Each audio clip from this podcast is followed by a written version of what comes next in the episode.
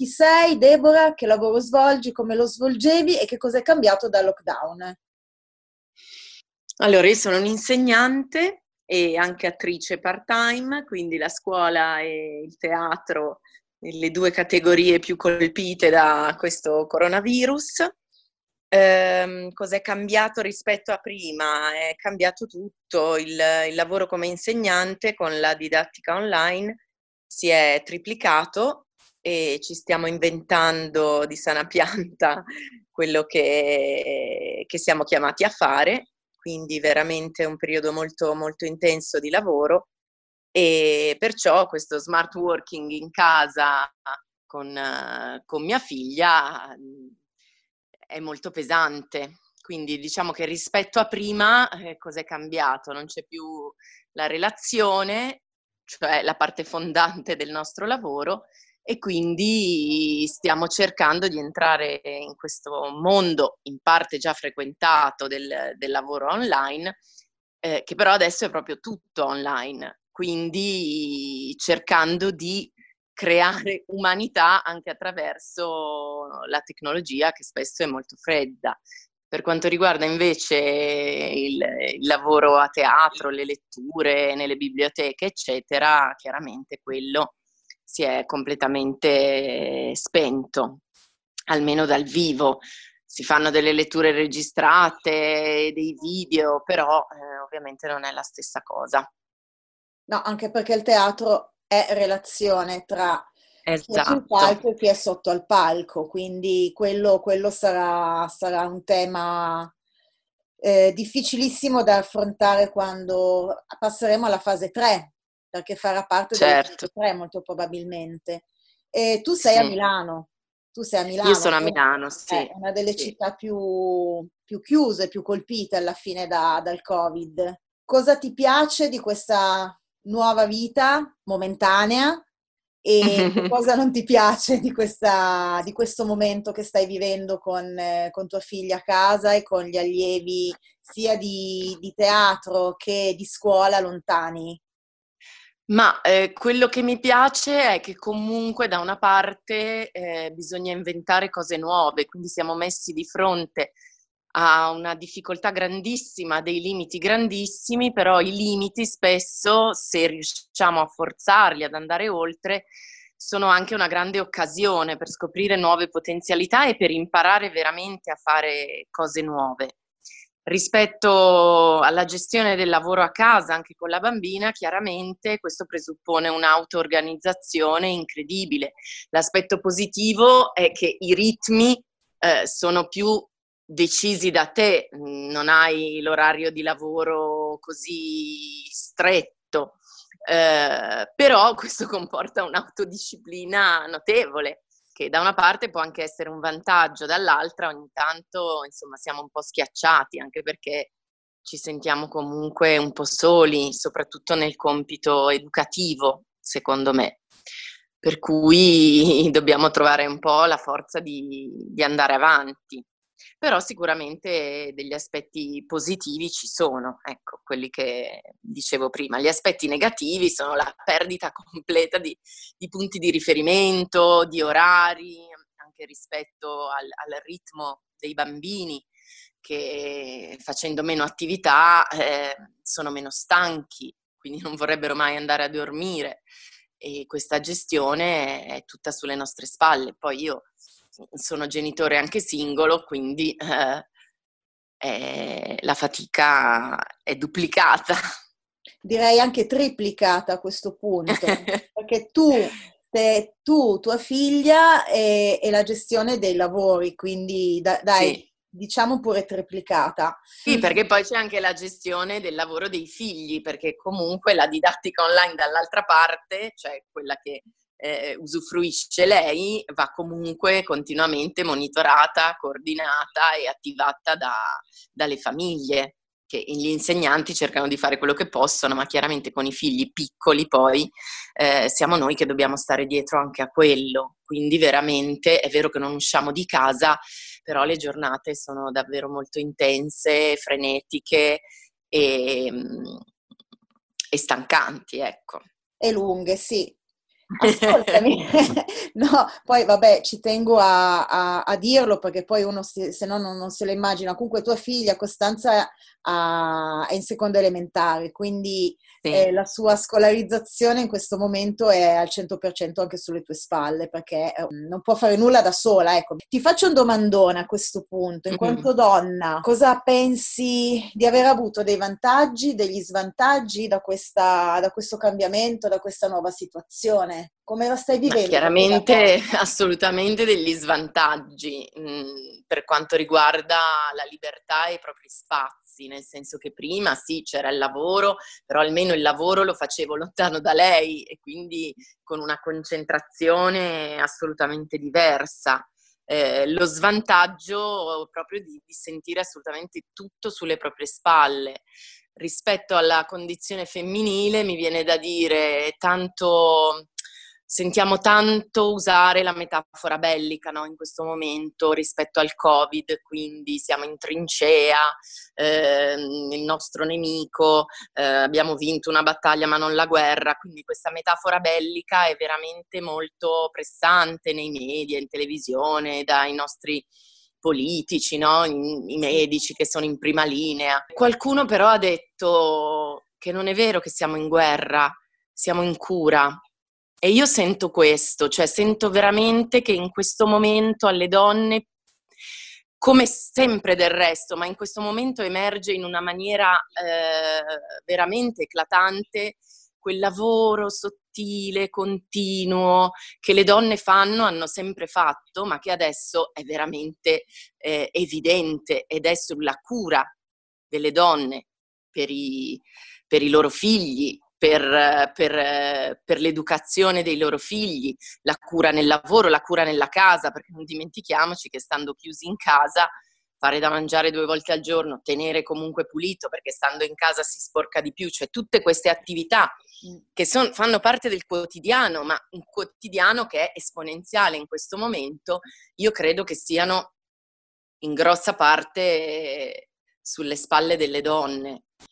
E quindi questa cura, questa cura è sicuramente compito, compito loro adesso più che mai. E quindi un po' chiaramente la nostra parte più eh, proiettata verso l'esterno, a spazi di libertà o a un ruolo che non sia solo nella famiglia o nell'educazione, in questo momento credo che soffra un pochino. Direi di sì. Però mi piace, mi piace questa, questa nuova visione che hai dato sulla cura. Ehm, sì, sì è... non è mia, in realtà l'ho letta, perché chiaramente tutti stiamo leggendo di tutto. È vero. E adesso non mi ricordo, probabilmente credo che fosse forse un frate che l'ha detto, un don comunque, era, era sì un articolo su...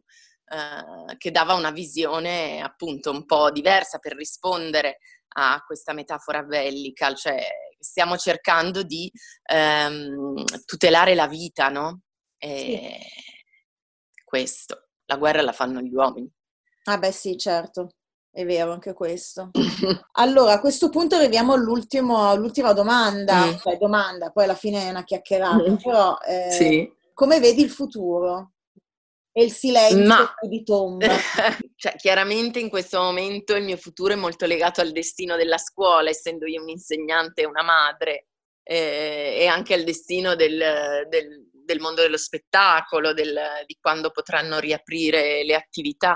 Quello che un po' si prospetta è che il futuro non sarà più chiaramente quello di prima, che probabilmente questo distanziamento sociale ci, ci obbligherà a mantenere per alcuni periodi, a fasi alterne, il lockdown, quindi a relazionarci comunque attraverso gli strumenti informatici, quindi probabilmente questo diventerà una parte integrante della nostra vita. Penso alla scuola, si parla ancora per l'anno prossimo comunque di parte della didattica online, perché forse non si riuscirà a riprendere a pieno regime, ci saranno delle turnazioni, ci saranno giornate alterne, insomma questo è un po' quello che si prospetta, poi appunto non sappiamo, siamo veramente appesi a un filo e come mai nella storia credo abbiamo questa sensazione di, di precarietà totale, per cui si decide veramente, cioè da un giorno all'altro sappiamo come andrà a svilupparsi il futuro.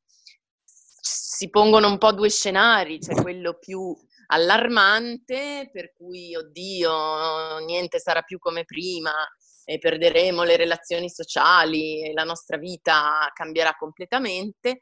Dall'altro forse la speranza è quella di fare tesoro di questa, di questa situazione rispetto alle nostre abitudini di vita, che siano meno, meno lesive dell'ambiente che ci circonda, meno dannose, meno...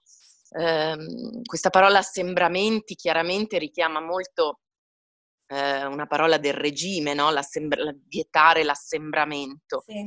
Però soprattutto a Milano ultimamente veramente stavamo vivendo nell'assembramento, cioè la, la quantità di persone che si muovevano nella città stava diventando veramente ehm, qualcosa di, di ingestibile, di faticoso, di, di soffocante.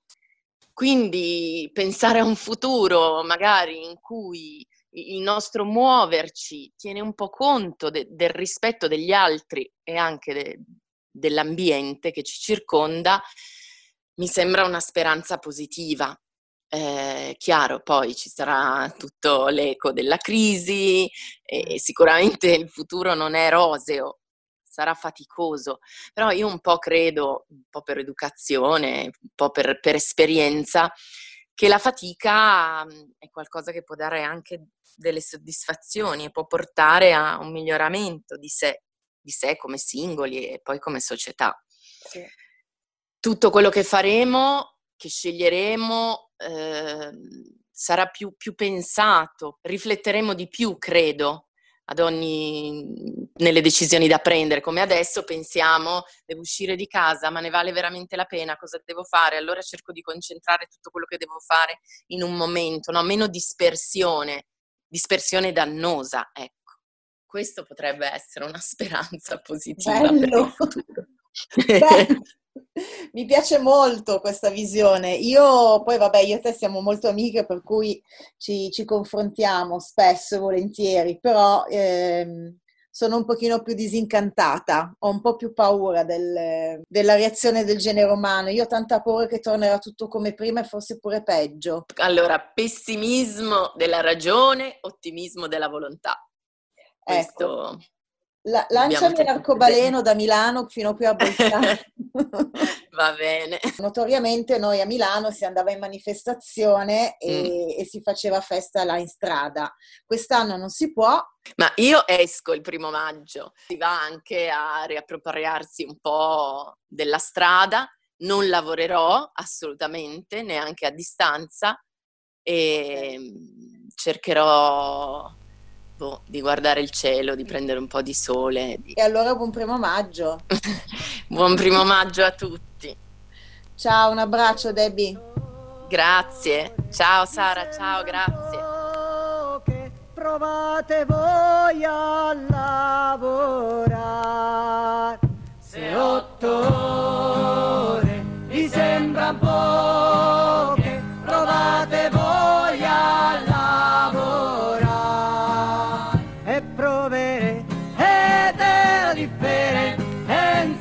Lavorare e comandare e provere ed è la differenza tra lavorare e comandare. E noi faremo come la Russia e squilleremo il campanello. E noi faremo come la Russia e squilleremo il campanello, e squilleremo il campanello, e lo pace martello trionferà. E squilleremo il campanello, e lo pace martello trionferà.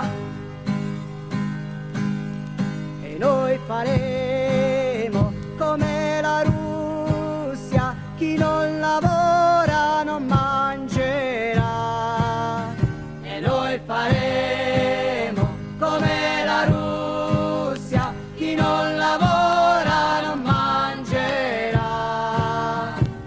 veglia a chi di questi signori verranno loro a lavorare. Ecco e veglia a chi di questi signori verranno loro a lavorare.